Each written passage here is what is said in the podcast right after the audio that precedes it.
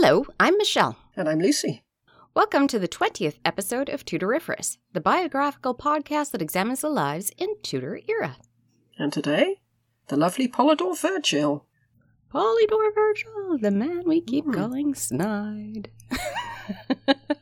Now, you were quite put, out put out by getting this one. yes, yes, I, was. I think you described it as a downer. It was a very big downer. I just thought, great. We've been calling him Snide this whole time. I got to do, oh, Dudley and Empson, and now I've got to do Virgil.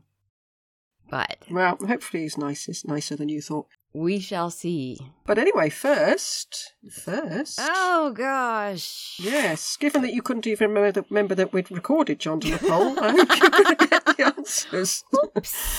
yes. Have we done him? oh, man. Well, it's just, I kept thinking we had, but then I'm like, am I remembering his father? No. We did do him, right? Yeah, Uh-oh. No, we did do him. Yeah. No, I must admit he's disappeared. I'm, I've, I'm all en- engrossed in Philip the Fair now, so John de la Pole is a distant memory for yes, me yes, yes, yes. But anyway, the quiz. oh, the quiz. Okay, let's go. Question one: Who was his mother? Mrs. De La Pole? no, um, Yeah, you know this. Warwick. No, I don't remember. Keep Well, thinking who, was he his, was. who was his Who was his dad married to? Well, it wasn't Margaret Beaufort. No. No, Jesus. Ah, Anne. No, don't remember. Elizabeth Plantagenet. Oh yes, right. Yes, the sister. The sister. Everybody's sister. Everybody's uh, for- forgotten sister. She's forgotten. Yes, but again, that's not about him. His mother. who was his mother? Okay. All right, who was John de la Pole's mother? Right, number two. On the 19th of July, 1483, Lincoln went on progress with Richard III. yes. It was cut short due to a rebellion. Yes. Who was leading this rebellion? Again, that's not him. and I have no idea. It's one of the very early ones. It's a, you should do. It's um, the one that Margaret had her little yeah, mix I, in. I'm trying. It's not Beaufort. It's um the Duke of Buckingham. Duke of Buckingham. Yeah. Yep, that's right. He was a On 17th of February, 17th February 1487, Lincoln was present at the confession of. This again, this is not about him, but he was present at the confession of William Symonds. What did Symonds confess to? Oh, uh, well, he said he abducted the son of an organ mender and Yeah. took him to Ireland to be the Earl of Warwick. Was it there? He did with um, little Edward. Lambert Simnel. Yes. Yeah, that's right. At the Battle of Stoke, what weapon did the mercenaries fighting for Lincoln? It's about him. Have that Henry didn't have. What weapon? Hmm. We speculated that if they were to live up to their names, you would have to have very big ones. I that just made it more confusing. I have no idea. Handguns. oh, right. It was the first Yeah, time were we mentioned handguns. Yeah, like Yeah. a blunderbuss or something. Yes. Yeah. Right, five. Who was this again? It's not entirely about him. Who was buried at Fyfield in Oxfordshire? One of Lincoln's attainted properties. Oh. We we came across her to her. I've just given that away. You felt very sorry for her. I feel sorry for a lot of people in these. Yeah. I mean I felt sorry for her too. His, I don't know. Catherine Gordon. Oh, poor Catherine. Mrs. Perkin yeah. Warbeck. Yes. Right, well, it was a long time ago we recorded that. Oh, also, And you was- broke the rules again. I did break the rules again. Yeah, when I'm writing them, it seems because I keep writing Lincoln and Don, John de la Pole, it seems that they're about him. But then I said, when he was doing this, what was somebody else doing? oh man, I'm like, she's totally gonna ask where he took over for Richard, and that was York. I know that one. oh, that's true. Yeah. ah, okay. Whoops. Sorry. Do better. Sorry. Do better next time. I seem to get the people that seem to have things done to them. Well, no, actually, he did go off and do stuff. I can't complain. Yeah, he did quite a bit. Yeah. Ah, on to Oh. Polydore Virgil. Mm, looking forward to this one because all the other ones, I feel I've got snippets of their lives, but Polydore Virgil, no, nothing Yeah. apart from the bits of his histories that have popped up, but not about him. There's a bit of a reason for that. Okay. well, that was it. That was it. Um, I hope you enjoyed the episode. yeah, pretty much. No, we do have a bit. Come with me, if you will. It is a warm spring evening. The day was crisp in the morning, and then as it warmed up, you had managed to enjoy a quick break from the kitchens to listen to the birds outside while you had a bite of food.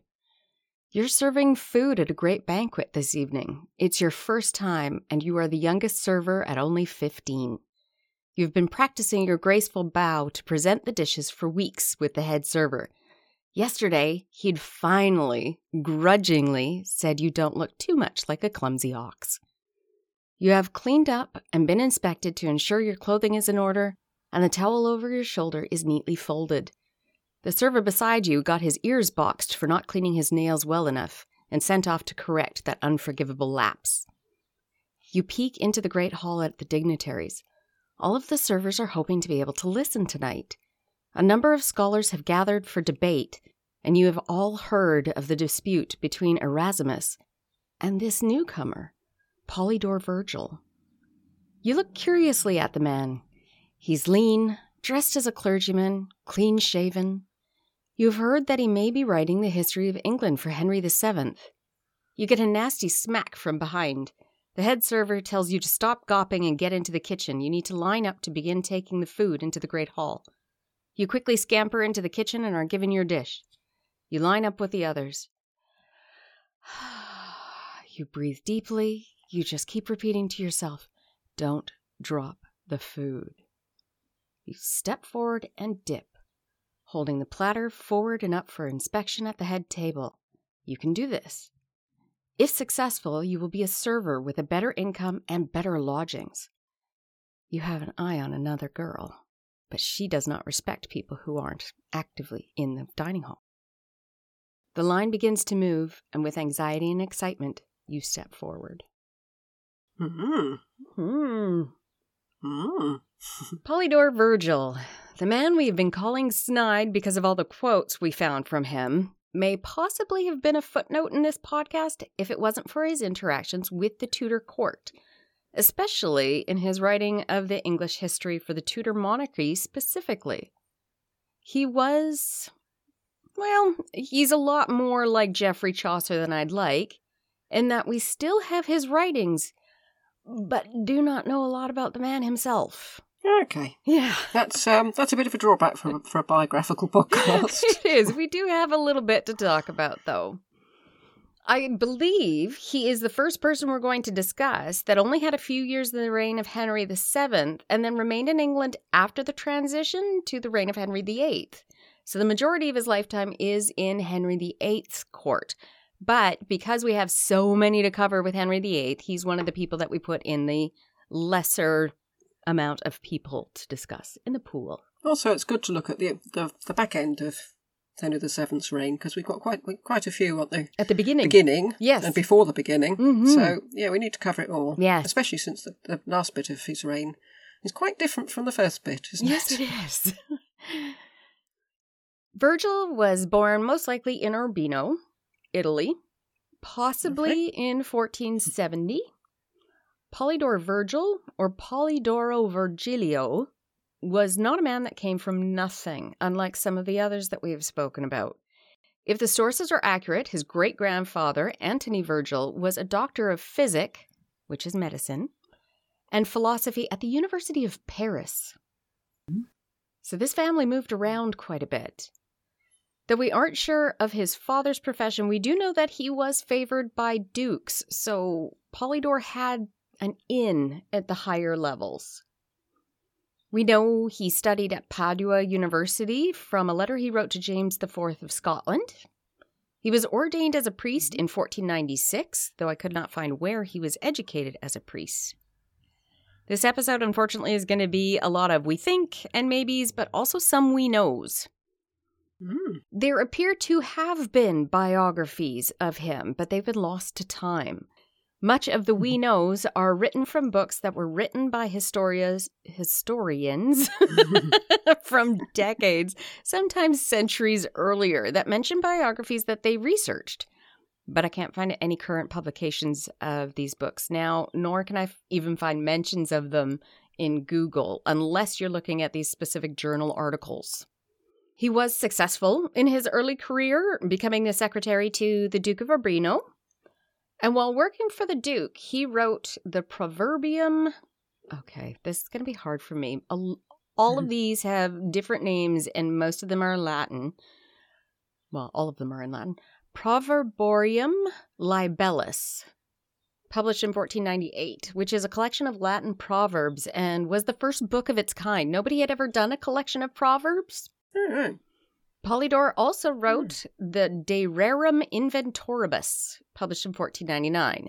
This is a treatise on inventions. Rabbit hole had to That's look up what a treatise is. Do you know what it is? I didn't know. I don't know. I assumed it was like a sort of dissertation or something.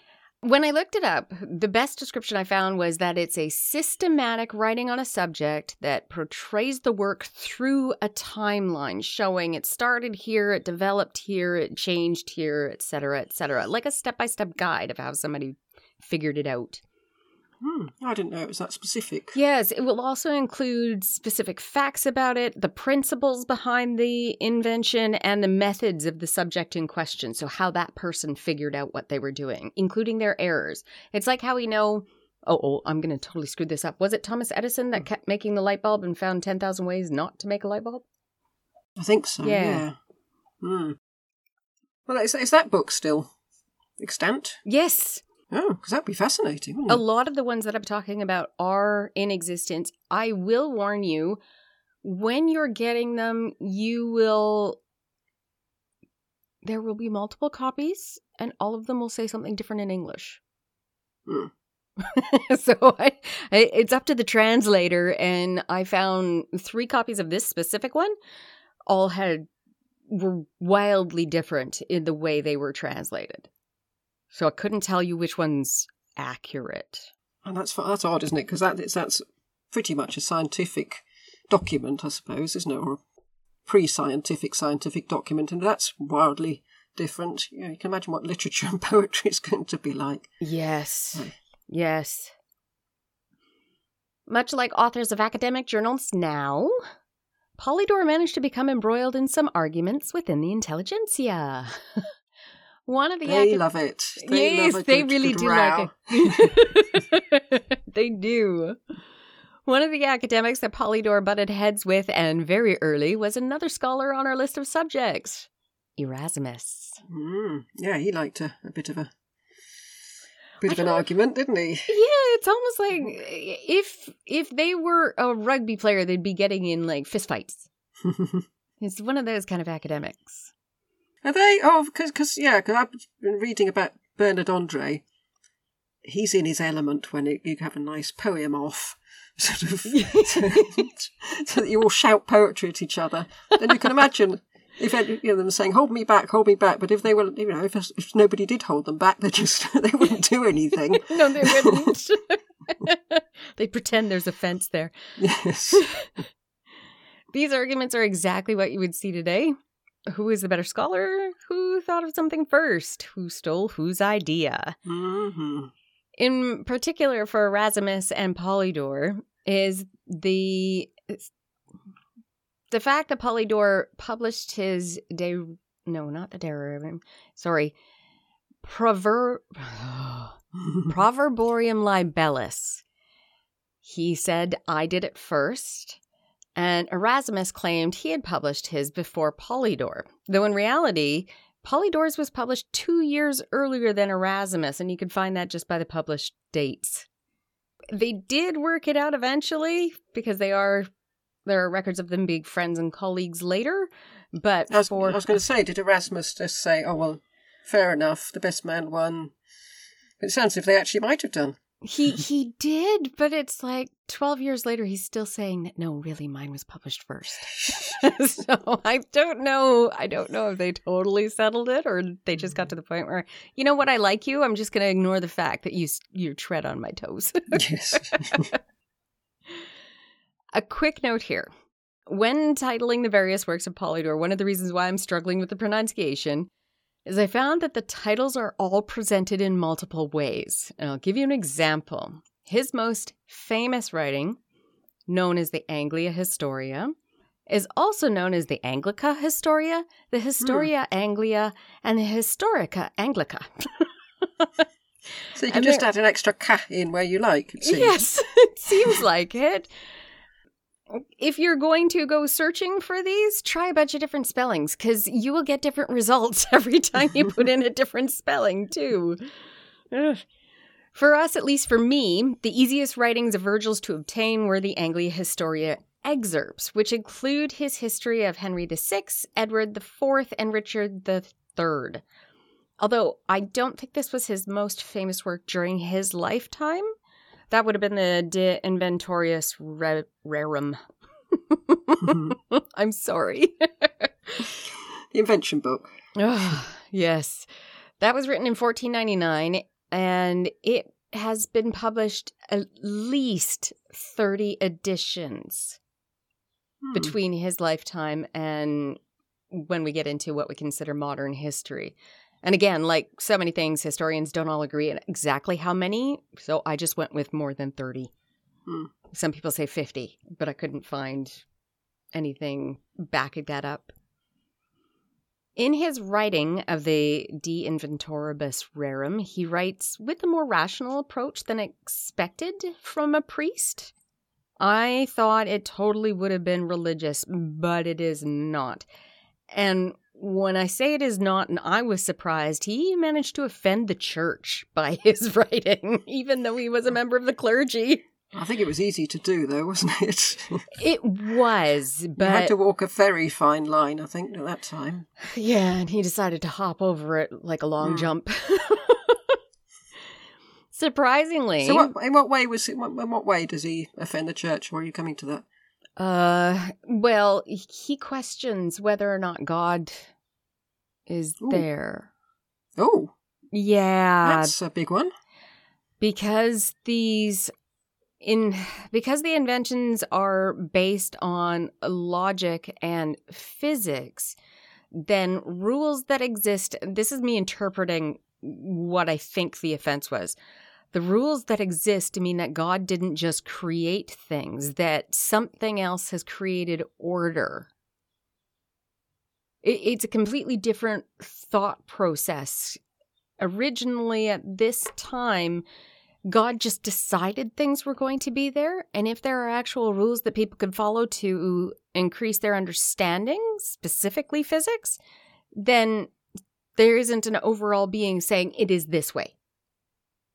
And that's kind of the way I got it. And it, it, did definitely offend the church. Well, I think it, yeah, yeah probably would. Yes. Yeah. that's that's not the line they take. No. No. What did surprise me is it didn't result in a mass banning and burning of his work, like I found mentions for other authors at the time.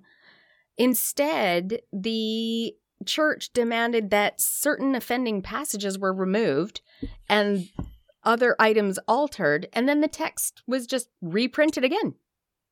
Only the unaltered texts were banned and required to be burnt.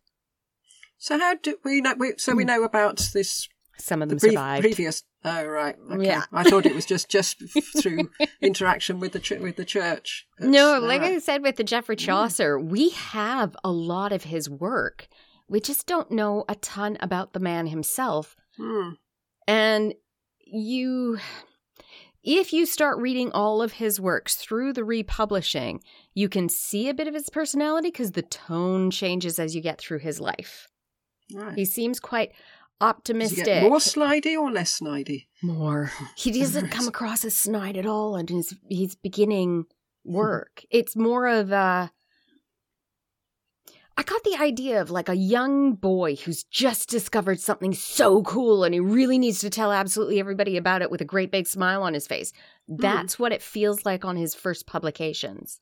And then as he goes on in lifetime, he gets grumpier and grumpier and grumpier, just like a regular mm. boy. Say that. That sounds familiar. as soon as you have to do the work, it's no longer fun. I shouldn't say that for a boy. It's the same with everybody. I don't want to Yeah. do this. This is a job now. Later in his career, Polydore became the chamberlain to Pope Alexander VI, Rodrigo mm. Borgia. He was then Again? promoted as an agent for the Pope. He was sent over to England by the Pope. This is how he came into the Tudor bo- court. He was sent as a sub collector for Cardinal Adriano Castelli. Oh, Or yes, we've come across him. Yes, or Castellesi, or Castello, or Castellensis to collect the Denari Sancti Petri, or Peter's Pence. It's also known Mm. as the Alms of St. Peter. The money owed to the owed to the papal court. Money owed to the Pope. Rabbit hole alert. These are payments made directly to the Holy See of the Catholic Church. And I, I'd never heard of it, so I went looking. The Vatican history says that this payment origi- originated with the Anglo Saxons, which I thought was really cool. In England, they started this collection as a direct payment of annual contribution to the Pope himself. And from there, the collection spread out to the rest of Europe. The payment was supposed to support the pontificate directly, while the rest of the contributions made in England for everything else would support the local churches, monasteries, convents, provide social support for the homeless, poor, and anyone ill that came to the churches for medical aid. So, this contribution is specifically to go to the Pope. Hmm. People just paying out all the time, weren't they? There was. I wonder if there was a resentment of the church because of constantly paying out to these things, tithes and.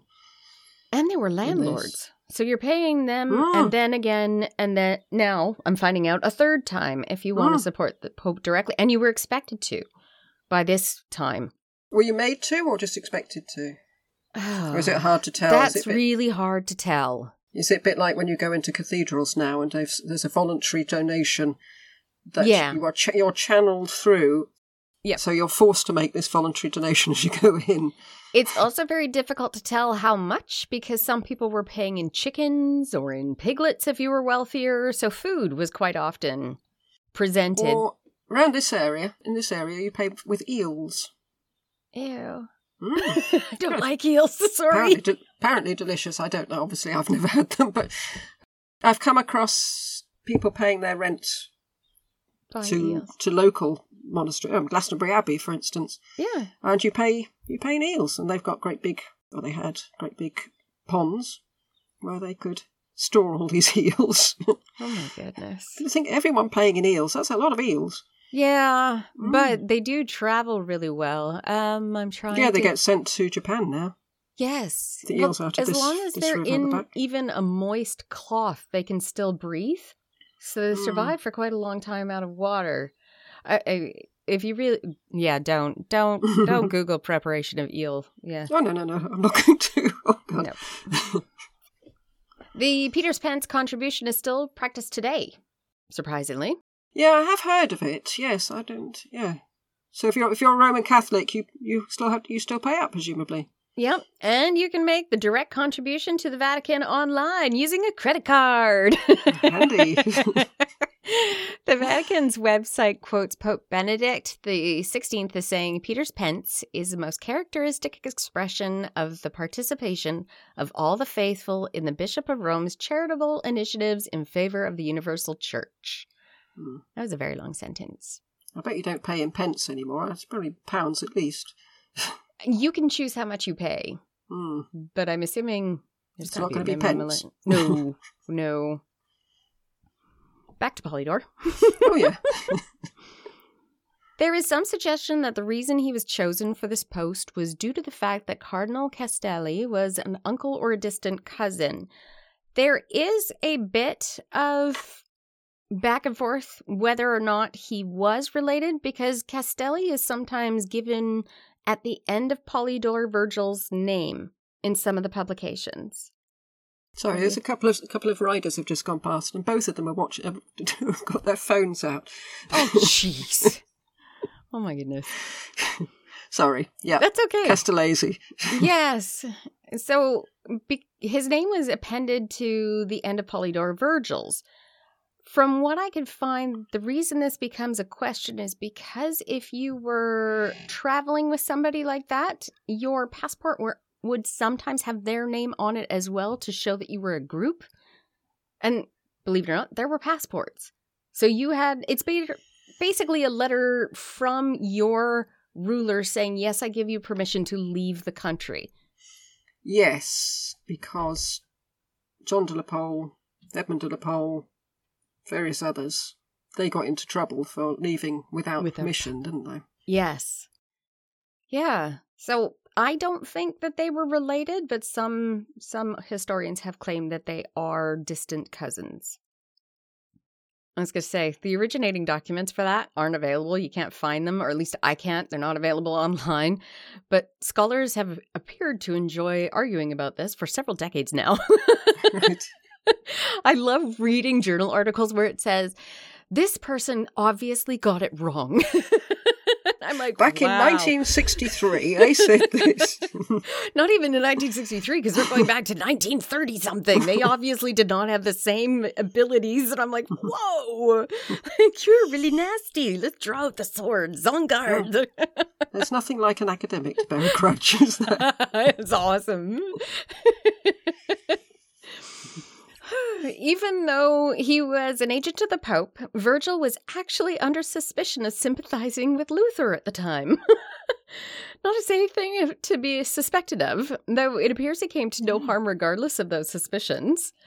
He seems But- to be sort of Teflon man, doesn't he? Because he's he has constant brushes with the church, but Or a very Doesn't stick. talker. yes, he must. Maybe he had charm. Maybe. Yeah.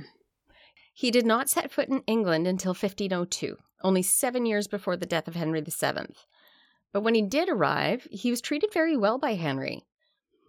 Polydore Henry arrived. was, Henry was very keen on having um, high, uh, high-ranking or intelligent foreigners in his court, wasn't it? It made it more sophisticated, made it Yes. made us look less of a backwater. Yes. So yeah, I should imagine he probably did welcome him.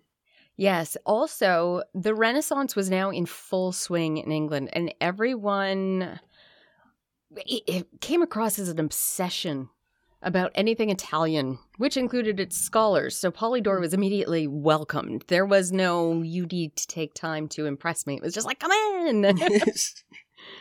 Henry VII, knowing of Polydore's writings, because he did bring some with him, asked him to write the history of England in 1505.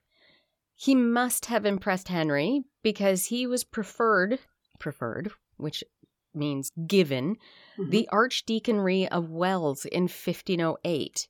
This Hmm. means he was given a living through that archdeaconry. So he was now an archdeacon. He was also rewarded with canonries in Lincoln, Hereford, and St. Paul's, where he would live and write later. I was going to say, if you if you're expected actually to work in these places, you can't get much further away than Wells and Lincoln. Yeah, that's Wells, is, was Wells is just up the road from here. Lincoln is way over to the east. uh, and he, he was given those positions concurrently, so at the exact same Mm. time. So I don't know how he would have done the work for both. I don't think you're uh, expected to go to these places, are you? They're just nominal, and that's you just get your money.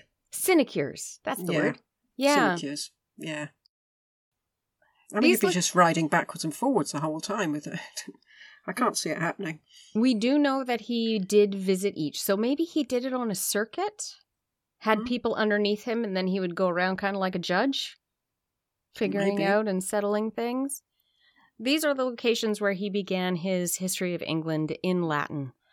The history consists of 26 or 27 books. It is a very large writing piece, so I'm not surprised it took him years. It began during the reign of Henry VII, but finished it late in Henry VIII's reign. And does it cover? Does is it? Does he write right up to the point of his death? Or when does it finish? It finishes when he, like, before he dies. Yeah. Yeah, but it starts, I'm trying to remember. Is it 700 AD? No, no. I think right after Bede. It's if you have thousands and thousands and thousands of dollars, you can get copies of it printed. I bought one of the cheaper ones, which was the excerpts. It's those three reigns, and it was quite expensive because they're not regular print. When you pay for it, you're actually paying for them to print a single item of it. Hmm. So it is quite expensive, but you can get the entire thing. Uh, if anybody's interested and you're in British Columbia, Simon Fraser University has a copy that you are able to read. You have to wear gloves, you have to do an appointment, but Mhm. yes, they do have a copy.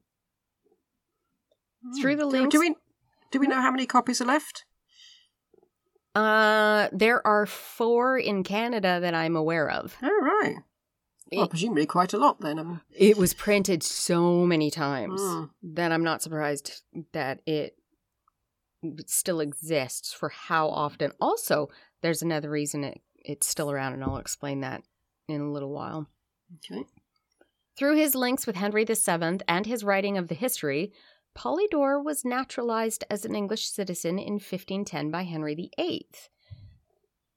Normally, you have to pay a lot of fees for this to happen. And this means that you have free travel. You don't have to constantly get a letter of introduction everywhere you go in England. It, Mhm. it is quite a big deal. But Polydore didn't have to pay the fees. I found no evidence of bribes either, which is the normal route of encouraging people to get you naturalized. But so did he- he feel that he'd sort of paid his way by writing the history? Hmm. Or was paying his way by writing the history? I'm not sure. We do Hmm. know that he also kept some seriously historically famous company Bishop Fox, Thomas More, Desiderius Erasmus, William Warham, William Grocyn, John Colet, Thomas Lin- Linacre, uh, Bishop Cuthbert Tunstall, all people of great influence with either or and both Henry VII and Henry VIII. Hmm. Well, it may have been I know all the right people. It Yeah. also could have been his personality or his intelligence or him writing the history. We just we don't know. Hmm. It's no harm to know people, is it? No. Isn't that the better way to do things? You don't have to know things, you need to know people. Yes. He left England in 1512, so we have made a jump. We are now in the reign of Henry VIII. We do not know why, but it appears that uh, Wolsey, we know that name, yeah. Had the expectation that Polydore was to advocate on his behalf to become a cardinal while he was in Italy. Henry VIII requested Polydore's return in 1515.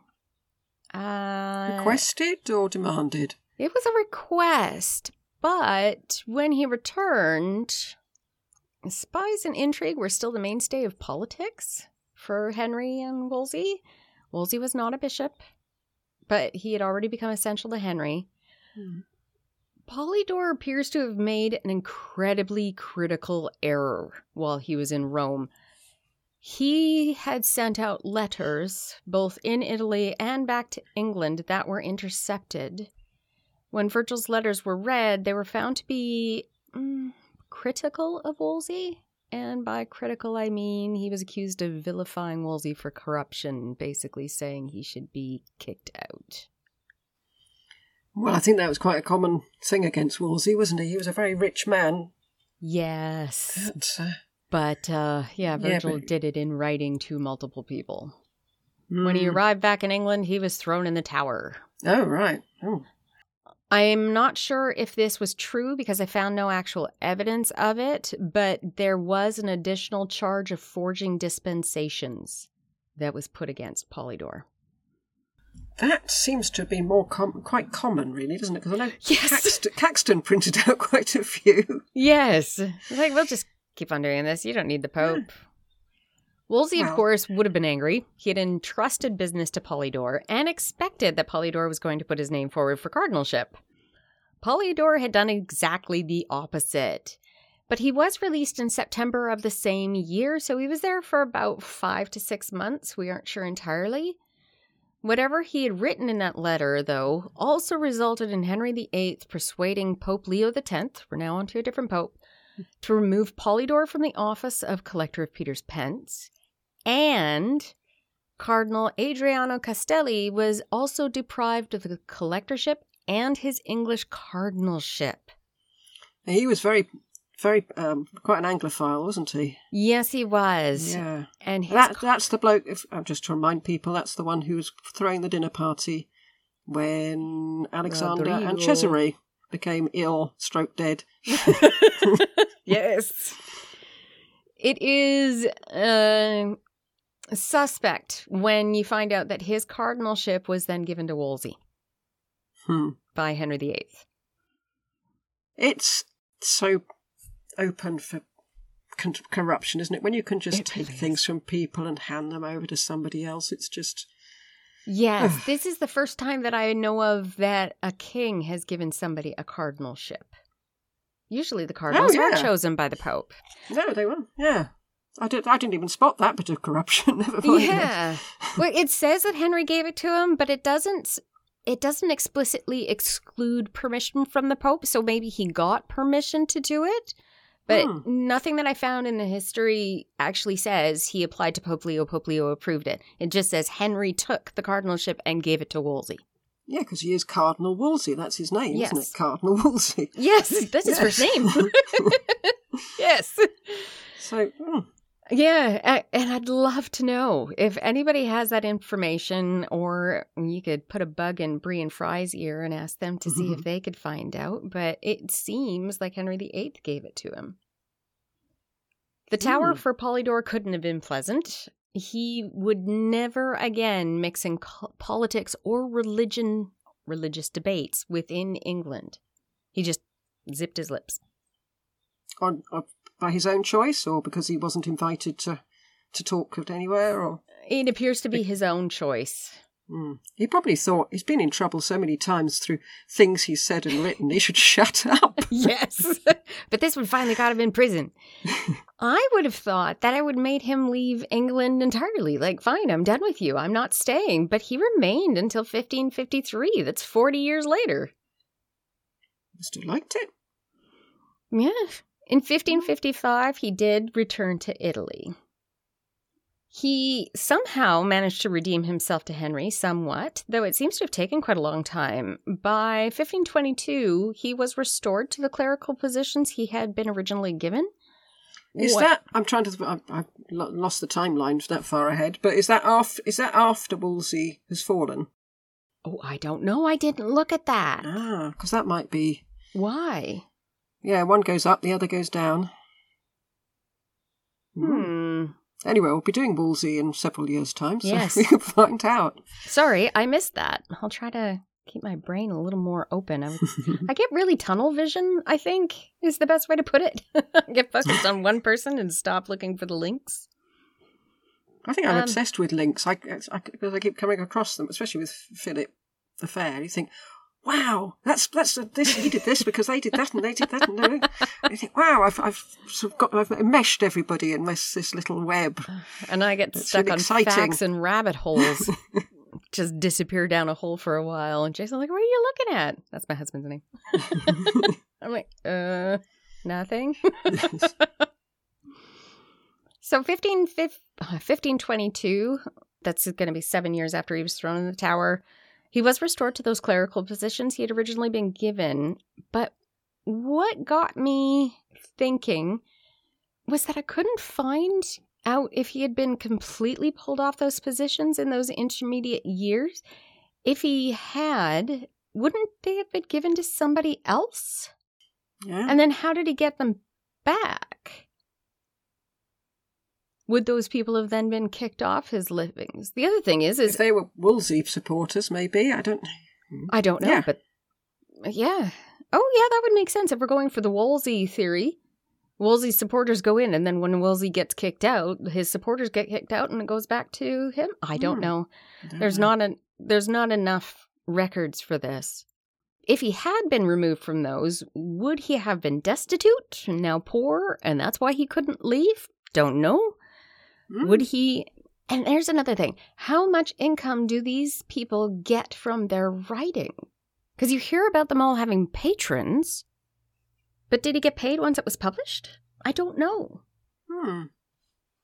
Yeah, I mean, you're not presumably you're not being paid while you're doing it, like most writers. Yeah, well, they get paid for doing it by patrons. Yeah, that's true. If you've been asked to do it, that's a bit different, isn't it? A bit like getting asked by a publisher to being given an advance. The Duke of Urbino was the one who was paying him as a patron for the first two books that I mentioned, and they're they're dedicated to him because Mm. he was the patron. But once they're published, I have no idea if they get paid for every time they get sold. Sometimes the patron changes, doesn't it, on different printings? Yes. So if the first one dies or falls out of favour or you fall out with them, suddenly a different patron pops up at the beginning of on the dedication. Yes. Mhm. I don't know. It's an interesting thing. There's there's no accounting detail that survives that tells us how these writers actually made their livings. So I'm not sure. Hmm. We can say that Polydore may be considered one of the most well-known and published Tudor scholar historians. Author Eugene Porter calls him England's first modern historian. This was not because of his birth in England, but because we found patrons that funded his work and life and his method of studying. So, the Anglia Historia was one of particular interest to Henry VII as he commissioned it to be written, but uh, I doubt it met his approval. I've come across several quotes in it, but the well, that yes, o- other historians have quoted, and you think, really, he got that past Henry? That Yes. seems very strange because sometimes Well- they seem to go com- completely opposite. But maybe if he is quite outspoken and Says his mind just anyway. yeah, just says it. The first publications are pro Tudor. Right. But even though they are, Henry VII had, uh, I want to say, attempted to link his family with King Arthur. Yeah. Going so far as to name his son Arthur and claiming him to be the new Arthur. Polydore, in his critical look at the history, even in the first publications, denied the existence of King Arthur. He said He was- seems very different because I'm going to be doing a special episode on Bernard Andre, yes. who is happy to say whatever the king wants him to say. so I think they're going to be quite good if we put them back to back these episodes, and you can see how two people approach history very differently. it's He, a, he made me laugh, Bernard Andre. He did. Polydore made me go, ooh, like, how did you Mm. not get in so much trouble? Have you got examples of? We do. Right. Specifically for this, for the King Arthur, obviously not a way to stay in Henry's good graces. Mm-mm. But where it becomes a question is we don't know if that portion was written during Henry VII's lifetime. Finding copies that were written during Henry VII's lifetime, not possible for me. So I can't do a comparison there. What I can do a comparison of is the writings that were published during the rule of Henry VIII, who was not associated with King Arthur as much as his elder brother was. So he may have been able to get away with it then. Hmm. Well, I suppose the dynasty was already set by then, so they weren't frantically grappling for, Yes. for historical precedents, were they? yes, but at this point, Henry still didn't have a son. Mm. But Polydore is famous for being one of the first people to actually weigh previous histories and chronicles against the probability of fact. Ooh, Bernard Andre doesn't do that. he also consults experts and actually went looking for people who had stories in those local areas to confirm or deny what had happened. and write the history as a narrative rather than a chronicle. This is why we say, or why Eugene Porter said he was the first modern historian. He took an actual critical look and tried to get a rounded view and provided as a continuous timeline rather than blurps and bits in Hmm. it. Um, his anti-Arthurian Arthurian writings also sparked yet another round of debate and anger with the other researchers. But I did love this. I love how he manages to say he isn't flattering anyone, but then does so in the very next sentence. Yes, that's a common Tudor trait, I think, isn't it? I'm not going to tell you about such Yes. and such, and then. But while we're on the subject, Yes, I I love this quote, so I put it in. This is Polydore. Quote, Since I have not written so as to flatter any man's ears, and in the end, the truth being grasped, they cannot help but approve of a history written honorably and sincerely. And you particularly among your Englishmen, most puissant king, if in your grace, gravity, and wisdom you will not disdain, as I am confident you will not, to do this open mindedly, then I shall deem myself to have reaped the richest reward for all the years of effort I have spent in the writing. I'm not going Hmm. to flatter you, but you're you're the best. Yes, yes. oh, if you think that's flattery, wait till we get to Andre. okay, I can't wait. Oh, is he going to be like sickeningly sweet? You're cringing. Oh, blimey, yeah. You'll have to put in some quotes then. mm. Polydore, on something that I did approve of, was rather critical of the history written by Geoffrey of or Geoffrey of Monmouth. Yes, he was a great one for Fantasy. for making leg- legend fact, wasn't it? yes. if anyone out there is listening to the Rex Factor podcast in the early years, you will know why.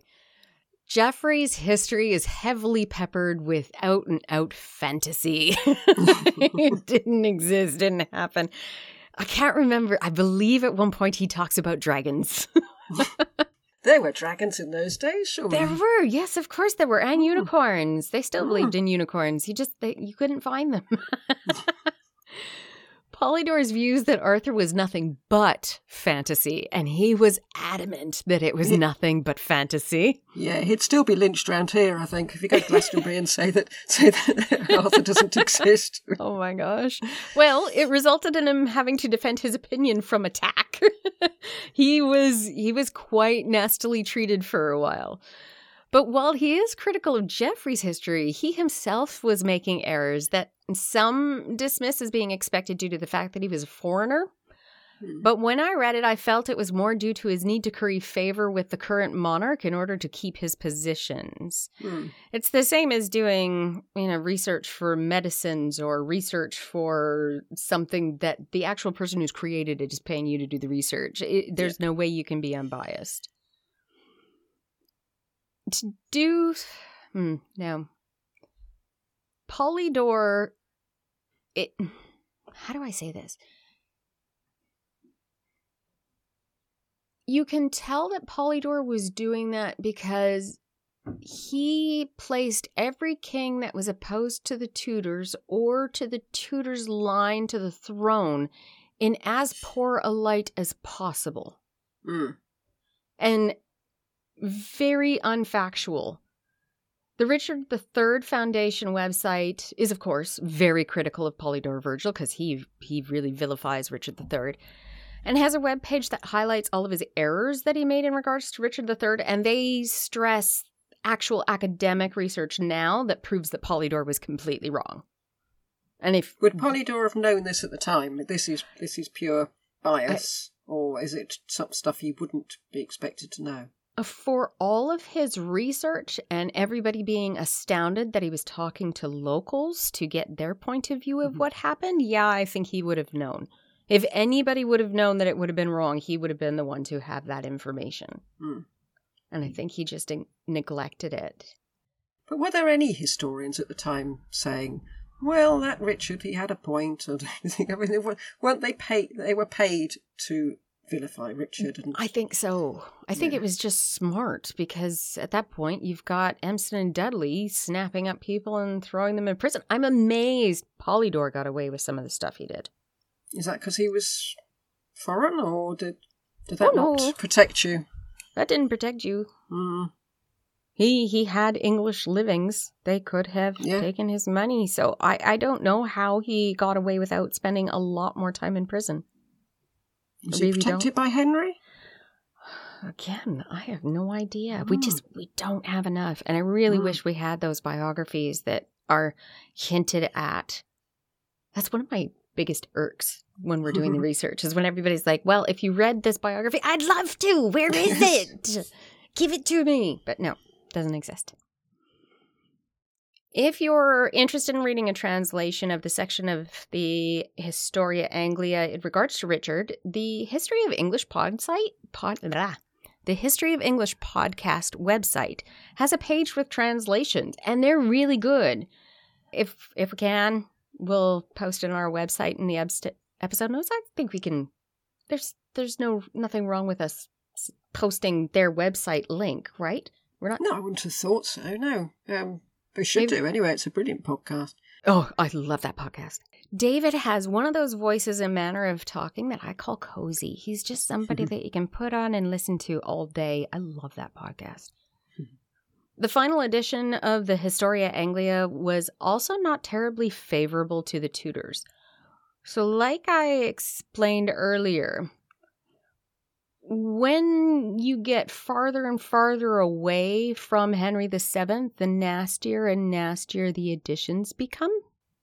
Is is that because he's had so many Bad um, experiences. But yeah, yeah, Yeah. They've had so many hits with, with with authority and come out quite badly. That's what it feels like. So a lot of the quotes that we've got are on only or in later editions and later times in his life. Hmm. Unless he's talking about somebody else.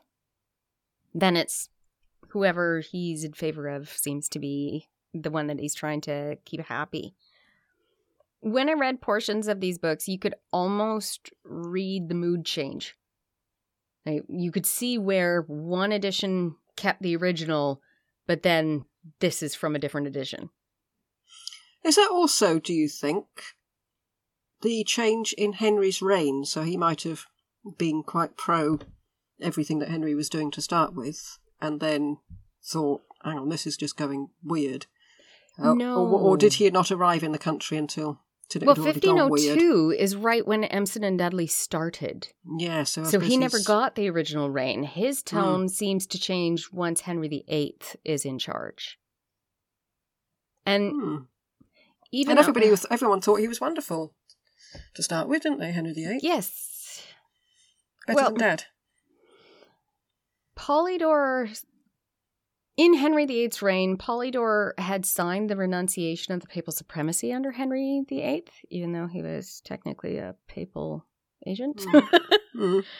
in 1536, so quite a bit time down the road, um, he felt very keenly that Catherine of Aragon had been badly mistreated and that the Catholic Church had been betrayed, but he kept it to himself until he was out of England with no reason to return. Very wise, I would think. Yes. He made his views known quite blatantly through a final edited version of the Anglica Historia. And through it, I think he got kind of a revenge on the Tudor monarchs. This may be why we get a feel of slide quotations. So, in the first publications and in his letters about other people, we see that he's hiding, highlighting everyone else's failings, almost as if he's trying to make the Tudors look better. Hmm. But once he's out of England and not going back, you can see all these nasty comments about the Tudors, how they were reigning, pop into his publications. So, it, yeah, you can almost see, like, I'm going to get back at you, and this is going to be there for the entirety of history. So, it's a bit of a revenge. Yeah, so um, it's just as well we've done him because I, we just thought he was a snide man, but obviously he has reason to be so. He can now he now now he can speak his mind because he's not in the country. So Yes. So Yeah. the first snide comments are against other people, which is a lot of the comments that we've got. And if you read the whole text before you get to that quote, it's also saying Henry's amazing or his agents are great and this person is not a good person. Very much, I'm backing this horse. Hmm. And then his final version is exactly the opposite. These people are evil, they're this, they're that, they're this. And it, it just kept on going. Hmm. It has a very different, very different tone, but it made me think of all the times that somebody's been angry. And I'm sure everyone can remember writing a text or an email that was sent when they were angry and wished they could take back. Or drunk. or drunk. I'm pretty sure this is Polydore's version. It just happens to be a great big publication. yeah, also, it's not as if he pressed send and then thought, oh, God, what have I done? No. You know, this takes a while, doesn't it? Yes, It's it got to be printed and published. And... And to go through and specifically change certain areas to make it be more nasty to one person, like that would take a lot of time and research. Wouldn't you calm down during that time? Hmm. I don't know. Maybe he's not the type that does calm down. Yeah. Hmm. So, I- what did he said? What did we got specific examples of what he said about Henry the Seventh and Eighth? I didn't want to go into specific examples just because if I did that, I'd have to give you six versions of the translation. You, uh, everybody's welcome to go read his historic books. If you go to Oxford or if you study history, they are still taught in England. And you can Oh, still right. So when you say if you go to Oxford, you don't mean if I jump on the train and go to Oxford. You mean I've got to, got go to to Oxford or got to Yale, get there. Cambridge University. You can Right. you can study them there. There's actually classes on them. Well, I've probably left that a bit late now. I think. No, not at all. You can still do it. He was um, a pro- prolific writer. The earliest known, still known, and I'm going to say still known because there are hints that he wrote a lot more that just has disappeared. They weren't republished. We don't have any copies. His earliest known is a commentary on Marcus Valerius Martialis, aka Martial's epigrams. oh yeah. These are st- satirical statements on a wide variety of subjects, and Polydore wrote that in 1496. I know one of them. Really? What is it? Yes, it's. Hang on, let me get this right. So I can't remember the name of the person that he's getting at, but it says um, Julius or whatever his name was. His hair is black, but his eyebrows are grey, and I don't think he dyes his eyebrows. That's, awesome. That's come down to us from hundreds and hundreds and hundreds of years. oh my gosh, that's amazing. Yes, you can still buy Martial's epigrams. They still exist in book Mm. Yeah, published form. It's amazing Yeah, how many things Penguin. keep going.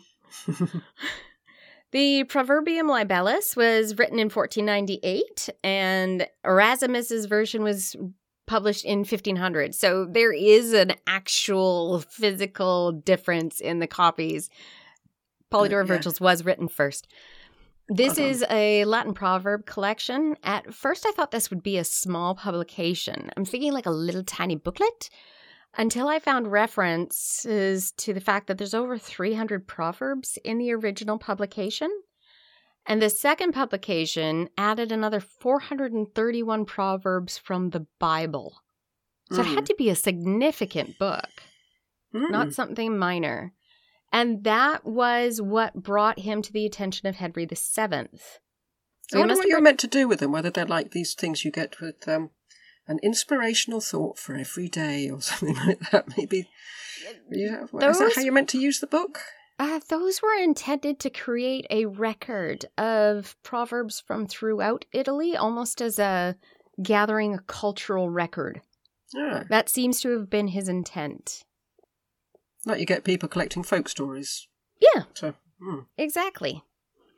The Anglicae Historia Libri, 26th, so yet another name for that, um, is the English history in 26 books, 27 books in other publications. I'm not sure how they decided which one would be split up. This is his most famous work currently, and that is due to an order of the Privy Council in 1582 under King James I of England, 6th of Scotland, who made it required reading in all schools. Oh. That's why it's still in publication, why there are so many versions of it. Presumably because it's the only book of its type that started back in the 8th century and carried on And to the modern day as far as they were concerned. what at the time was Yeah. thought to be proper history, you mm. know, unbiased. Again, no. Yeah, well, I'm sure it's a, yeah. If, you if you if you've got Geoffrey of Monmouth and you've got Polydore Virgil, you've got proper history of Polydore, I should think. Yes, it is Yeah. better. It's definitely a step up. Then we have the Commentariolum in Dominicam Precem. 1525 was when that was written, and it's a commentary on the Lord's Prayer. Yet another book that got him in trouble with the church. He doesn't learn. No, so this one was interesting. There are apparently multiple copies. The one copy that I read didn't seem to be something that would get him in trouble. But I'm assuming the first one did. So is this another one that they they said right, tone it down and then you can re- Probably. reprint? Hmm. Probably. We don't have a record on that, but if you read some earlier journal articles and publications, what they are saying is not what I read in that commentary. So I'm thinking Yes. there were multiple versions. Hmm. Then we have the Dialogues de Prodigius. This is another publication that may have gotten him into trouble with the church. Since it's a sort of record of his discussions with others on supernatural versus natural events and portents like omens, which is endemic in the Catholic faith, and Polydore felt that they were all fraudulent. So, saints. What happened with saints didn't actually happen. Ooh. Yeah, which made me sit there thinking, okay, you're angry with Henry VIII for betraying the Catholic Church, but you're kind of going up against everything that they hold really dear to their hearts. Hmm. I'm beginning to like him a lot more, though. He seems to be quite logical and rational for his age. He is very, very logical and rational. I think that's what keeps getting him into trouble. He's like, no, no, no, that can't happen. Because he doesn't live in a rational age. He's, he's living no, in the he wrong doesn't. time, isn't he? No, he doesn't. He also did another one, which was dialogues on truth, false, truth, falsehood, patience, prodigies. No, not prodigies. Like the perfect life. So people who were brilliant. That's not the Mm. right. What is that word? Yeah, I guess prodigies Yeah, would be a good yeah. word. Yeah. Um, there are also some hints that there were multiple other dialogues that he printed that have been lost. We also have the Opus Novum Gildas Britannius Monicus Qui Sapientis Cognimentu Est Inditum in 1525. And all of that means it's a critical look at the English historical text of Gildas, which he basically ripped apart, but at the same time used it as proof that Arthur didn't exist. So that one got him in trouble in England. Yeah, I mean, you've got to admire him. He doesn't hold back, does he? No, he doesn't. He doesn't And- think, I, th- oh, this is going to cost me. This is, I'm, I'm not. I better not do it. He's out there. I mean, he's I know. he's a brave man, or extremely foolhardy. a bit of both. Yeah, or he's angry and drunk all the time. But it did make me start changing my opinion of him. As I kept going, I was like, you know what? Good for you. Mm. Hey, Yeah. We kept saying, well, why didn't anybody stop this or why didn't anybody speak out? Now we've got somebody who's actually doing it and in writing. Mm. Uh, then 1533 was his next one, which was the translation of the Greek Dios de Perfecto Monaco, which was just a translation from Greek to Latin so everybody could read it. So he Mhm. was fluent in Greek, English, and Latin, which is quite impressive since I Mm. can, can only speak one language. I can read, but I can't speak them. Um, the Dialo- Dialogorum Libri in 1545 is a collection of dialogues in Latin. I believe these are just published conversations that he had with others. I didn't get a chance to find a copy of that that I could read. But it sent me down yet another rabbit hole. Mhm. Did he ask for permission before he quoted all these people? And did they get paid for these publications too? Does it work like that? I don't know. mm-hmm. Yeah, because history does use. If you find out in Bernard Andre's thing, he uses quotes quite happily from people that could never have, have said these things that he's saying. And yeah, at the time, I thought when I was reading it, I thought, you know, when you just say, "Oh, well, this is what so and so would have said had they had the time," what happens if the people say, "I never said that"? I never said I wouldn't have said that. Well, I know England was incredibly litigious in the Mm. Tudor era, and you could be sued for slander. In fact, it happened a lot. Hmm. I don't know if I don't know. Wow. Was he? I mean, presumably. I didn't find any record of him being taken to court other than him being in the tower. But then I don't have records to all the court records. hmm. And by that I mean like judicial court. yeah, we'd have to wade through quite a lot to find out. Yes. Yeah, I I was reading some of these journal articles and I'm like, oh, I really need to find that. And then I'm th- sitting there thinking, if I actually managed to locate all of this, I would spend the 11 years it took this person to write this. Yeah. I only have four weeks. yeah, sometimes you've got to say that isn't relevant. It might be interesting, but it's not relevant. Yes. So, and it's hard to do sometimes. This- Honestly, this is sort of a snippet rather than an actual exhausted um, research. It's just not possible in the time frame we've got, but we still get a lot. In 1550, Ailing, now in a country where Catholicism was almost a crime, we are in the reign of Edward VI. right. So he's back in England. He's still in England, yes, during this time. Polydore finally decides to return to Urbino, Urbino Oh, right. And two years later, he passed away there in his hometown after the final publication of his nasty Anglica Historia against the Tudors. So he did. He waited until he was home and safe before he actually published that last nasty And one. possibly he might have known he was ill, maybe, as well. yes, thought, well, I feel like he learned his now. lesson. I'm gonna wait. Yes. And that's all we've got on Polydore Virgil. Well, he's an interesting, interesting man. I, I, I will read the expert excerpts we get about him in a different light now.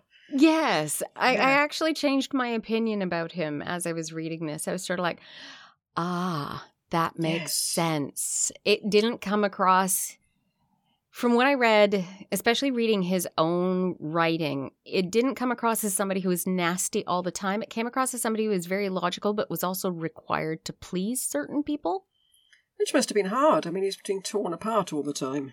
Yes. Yes, we want you to say this, but I want to say this. So Yes. And then Mm. his next version would say more of what he felt he should say. Mm. And then his next version started getting nastier towards the Tudors, which made me think, okay, now he's an angry old man. you can really see like a full alteration and cycle of academic life in Polydore Virgil. I really, really enjoyed it. I'm, I'm very pleasantly surprised. so it's a bit like Gal- Galileo saying, "No, all right, the heliocentric universe Yes. is, is is rubbish, but the Earth still goes round the sun." yes. exactly. So um, shall we rate him? yeah, Okay. not sure how he'll actually. No, come to think of it, yeah, okay, yep. Amphibole. This is our entry ground. How devious were they? The only amphibole that I could find was Mhm. him speaking out against Wolsey in his letters while he was in Italy, which I'm not sure if that could even be called intriguing or if it was just him speaking the truth. Well, he, I mean, by the sound of it, he's sort of intriguing quite a lot. Every time he gets into trouble, is it intrigue Or saying just- saying something? Yeah, it's not really intrigue, is it? No. I was thinking about and after after he moves, so, talking against the well, biting the hand that had been feeding it all this feeding him all this time. So I feel there's a sort of modicum of intrigue, even though it's not intrigue in the strictest sense of the word. Hmm. Hmm, but it's not the it's not the sort of intrigue dark dark corridor type intrigue. Not at all. Hmm. In fact, he's trying to lighten all the corridors. yes. which is a strange analogy, but there we go. But yeah, I- going to give him three, I think, because Three? he's he's he, he, he's not following the party line all the time, and that's not Yeah. sp- specifically intrigue, but it's sort of, sort of. I'm only going to give him a one. Mm. He, in my mind, intrigue is definitely fine going against somebody trying to take somebody else down, and he he never does. He Well, I does suppose he sort of did with Wolsey if we knew if we knew all the Oh yeah. the uh, information. Okay, I'll give him a two. That's as high as I'm going. Anti-peristasis. Antiperistasis. This is rise and fall. Did they climb or plummet? Polydore barely changed his status. He came Mm. from an influential family, remained influential throughout his life, except for the brief time he was in the tower. He did lose his position as collector of Peter's pence, but he retained his livings when he was back in favor, which tells me they were not really parceled out to others. Because maybe then he wouldn't have gotten the same hmm. positions back. But he didn't I mean, really. it's, mirac- it's miraculous, really, that he did stay the same. Because Yes. he was walking on eggshells for quite a lot of his life, wasn't he? Yes, he was, but he also stomped on those eggshells quite hard sometimes. Yeah, but I'm going to give him one for having retained his relative level in life, even when he seemed almost to have a suicidal desire to throw himself out of it. yeah, I agree with that, especially the suicidal. Shoot myself on the back. Martyrdom. Martyrdom. How far were they willing to go? This again, the only thing we can pull on is the letters that he wrote while he was in Italy, speaking out against Wolsey's corruption. He spoke out so often, and it Yes. could have really got him into trouble, but he still kept doing it. So I think I think he has got there is a there is martyrdom there. He didn't die die for his what he said, but he, you know he could have done. But uh, once he was punished for it in the tower, he never again mixed in religious disputes or politics. He didn't even write his nasty version of the Tudors until he left Mm. And knew he would never be returning and he was safe from retribution. But plenty of people didn't speak out. I suppose he, Very he true. did. Very true. So I think he deserves a bit. Yeah, I mean he's not a martyr in in uh, the way that some you know some religious people are that will just carry on until I think it was Savonarola or somebody like that or Luther or. But I give him a. I give him a three because he's a brave man to speak out at all. I think. okay, a three. Um. hmm. I'm only going to give him a two. He's he's not he's not raking in the points, is he? No, he's not. It, it's just the fact that he, once having one experience, he backed off entirely until he got into safety, which makes me think, uh, as much as con- his convictions are there, at the same time, I'm I'm like, yay, you weren't stupid. Mm, But- yes, But in this round, you kind of need to be stupid. yes, you do. yeah, so he loses points for lack of stupidity. Yes. Okay. Beteem. B team. This is our posterity round. What did they leave behind that still resonates today? This is where I think Polydore is going to make some points. Much of his writings are still being taught at school, and all but the entire collection of the Anglica Historia are available to purchase. And even Mm. that may become available later as more things get digitized. If COVID's done one thing for us, it, it's digitized so many things and it's been fantastic. Mm. So I think eventually his entire Anglica Historia will be online. The only downside is you you kind of need to be a scholar to know of him. Yes, I think if you read anything of the Tudor times, you will come across the name, but partly because the name sticks in your mind, doesn't it? I mean, Polydore Virgil, it's a wonderful name. It really is. Many gifts, isn't it, Polydore? Yes. Um, so, yeah, uh, even if you read quite popular, or populist, popular history books of the time, you're going to come across him. Yep. So you'll know his name, and plenty, a lot of people do read about the Tudors. Mhm. It's a huge industry, Yes, of which we are a very small part oh, we are. as yet.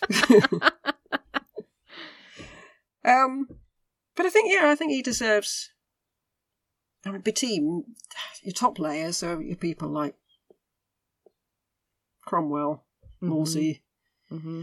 Anne Boleyn, that sort of bit person. Anne Boleyn way up there, obviously. Mm-hmm. oh, and he's not in that. He's not in those No. echelons. No, I might go with a five. I think That's what A- I a- was a thinking safe, too. Safe number. A five. Oh, I should have said. Okay, so that's a five for Amphibole, two for Arantiperistasis, five for Martyrdom, a ten for Beteem, Mm-hmm. And now flaunt a flaunt. I will share my screen. Flaunt a bleeding flaunt. Flaunt-a-flaunt. This is our portraiture round. Can you move him along a little bit? Can Up or you do that? down? Uh, that way. Unless I hang on, I'll move. I'll, I'll move my. I'll, I'll try to switch off the audacity.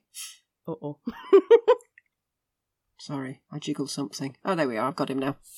Uh, quite a nose. Quite a nose. That's the first thing I thought of too. and we Um, have two. This is him younger, Mm-hmm. and this is him older. Same nose. Exactly Very much nose. the same nose. It's almost as if they kept the nose and changed the rest of the face, isn't it? Yeah. well, his nose did get longer. The hair's the same. Do you want to describe the image? Yeah, it's quite. It's it's it's a drawing, a Mhm. sketch. I presume it was it made at the time or It's an etching, and it is contemporary. This Right. is this is This is a what he looks like. credible likeness of him. he's quite uh, drawn in the face, Yeah. almost haggard. this Um, is after his time in the tower, no, so right. It doesn't do you any good, does it? No. He's wearing very simple clerical clothes. Mm-hmm. He's got sort of uh, slightly grizzled hair. Yes. Um, It's the same Tudor cut that almost hmm. ear length, straight across the back hair.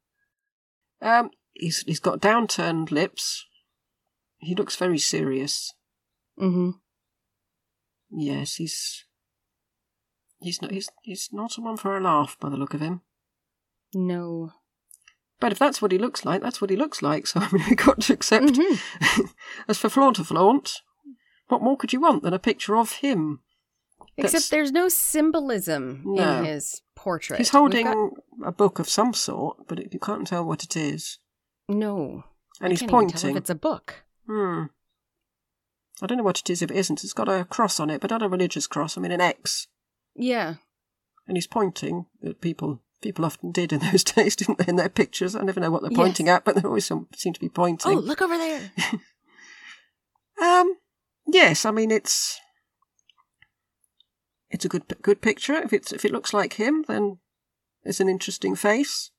But as you say, we haven't got any of the fruity stuff, No. so five, I think. Wow, you're going high. I have, but I thought, I I, mean, there's plenty of them. We won't, we don't have a pic. I mean, yeah, I don't suppose we've got an action figure of Polydore, have we? no, we don't. Sit, sitting there at his desk with his quill. yeah. I mean, a couple of them we had to rely on the action figure. At least we got a Very picture here. true.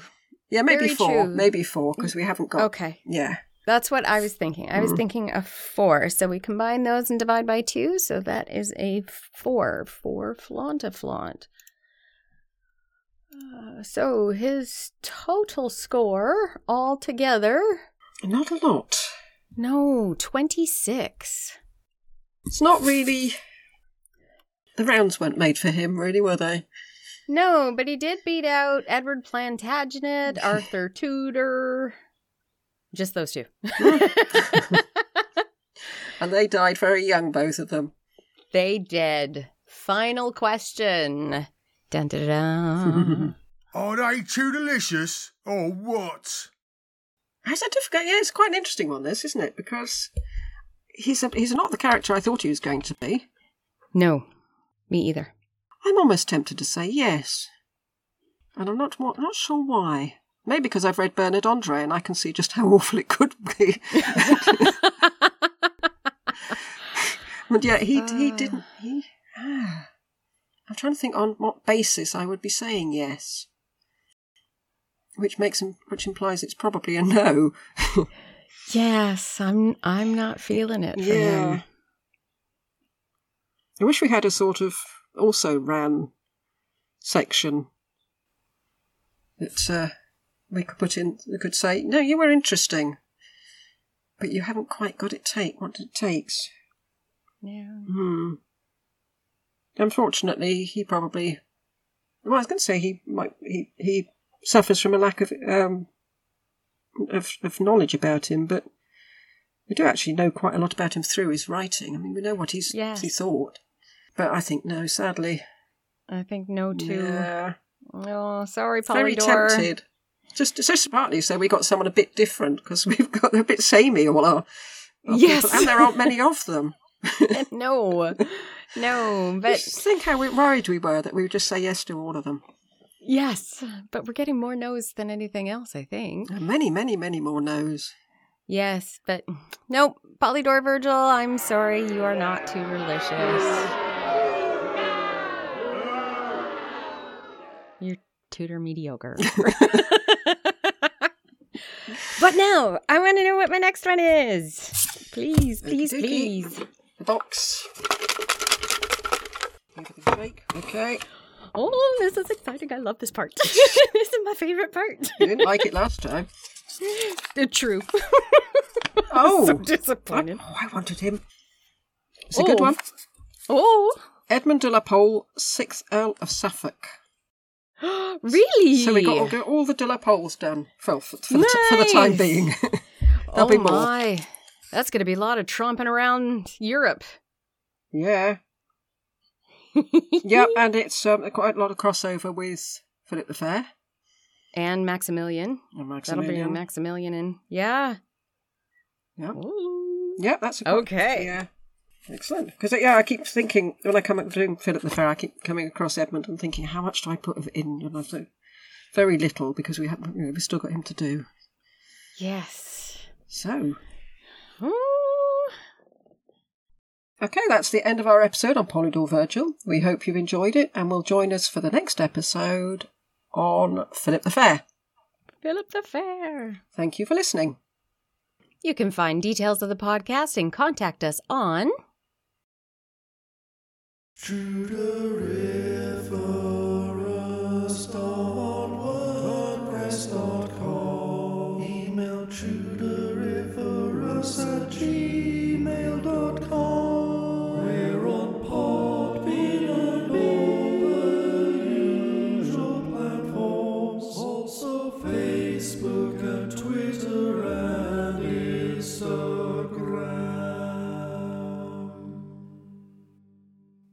we will drink together, and you shall bear a better witness back than words.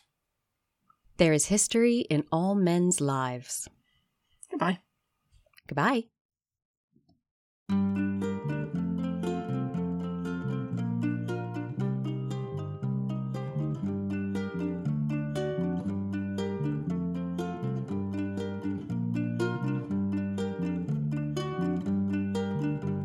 Is it so bad to question all things? Is it so bad to ask if something could have happened? And that Luther made some good points. What? I'm just trying to see things from both sides now. And when you think, when you put it rationally, does it seem very likely that omens are true? I'm not saying I don't believe in saints, but oops, I'm in trouble with the church more do you want from me? I've upheld your claims and dished the dirt on Richard Arthur, a real king. I'm not some kind of hippie. I think I'll have to draw the line somewhere now. Now that I'm out of the country again, the gloves are off. I can say what I want. Those lousy Tudors' delusions of grandeur. Whoops, I'm in trouble with the king again.